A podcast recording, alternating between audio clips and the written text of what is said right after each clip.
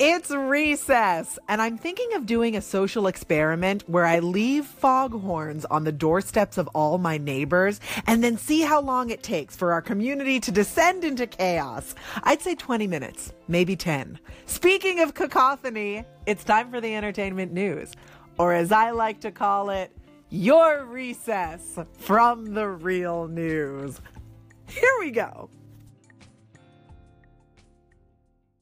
Today, in unfortunate behavior, TJ Miller continues his relentless smear campaign against TJ Miller by calling in a fake bomb threat on an Amtrak train. The incident happened back in March. Miller was arrested at LaGuardia Airport after authorities searched two train cars only to find out that Miller was probably drunk at the time he reported the incident. He was later released on bail because, as far as I can gather, rich people don't actually go to jail. They just walk through it like a natural history museum.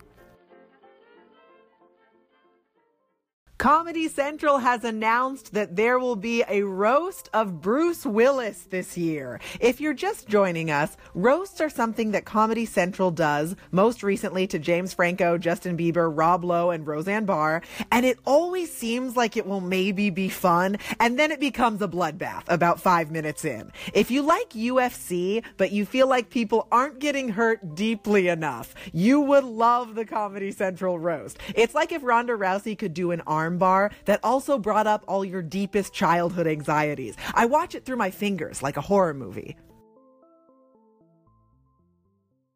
William H. Macy and Felicity Huffman gave some very cute answers when they were asked about the secret to their 20 year marriage. William H. Macy said, quote, I don't look at it as an achievement. I look at it as a lifesaver. There's no secret. I got lucky, end quote. And Felicity Huffman basically said the same thing because they are two very adorable peas in a 20 year old pod. Do they not have a couple name yet? Because this couple actually deserves a celebrity name mashup. What what should it be? Willicity Muffman? Philium H. Mathme? You know what? I'll workshop it.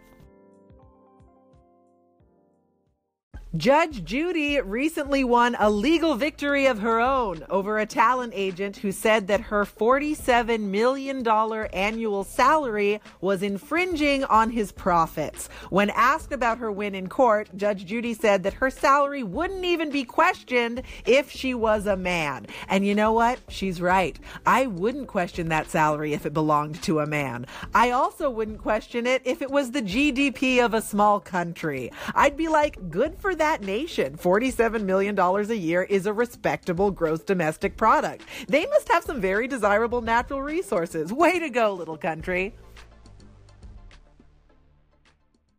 Late night host Seth Meyers' wife gave birth to their son in the lobby of their building this week. They called an Uber to get to the hospital, but it didn't matter. It was too late. The baby arrived in the lobby. Everyone involved is healthy and doing well. And I am officially updating my list of pregnancy fears to include accidentally giving birth in front of all my neighbors and then having to pass them in the hallway forever. I know it's bad to talk about people behind their back, but if there's one thing I've learned from the Comedy Central roasts, it's that talking to their front is also pretty horrendous. Good luck, Bruce Willis. Take care, guys. I'm Olivia Harewood, and I will catch you next time. Until then, recess adjourned.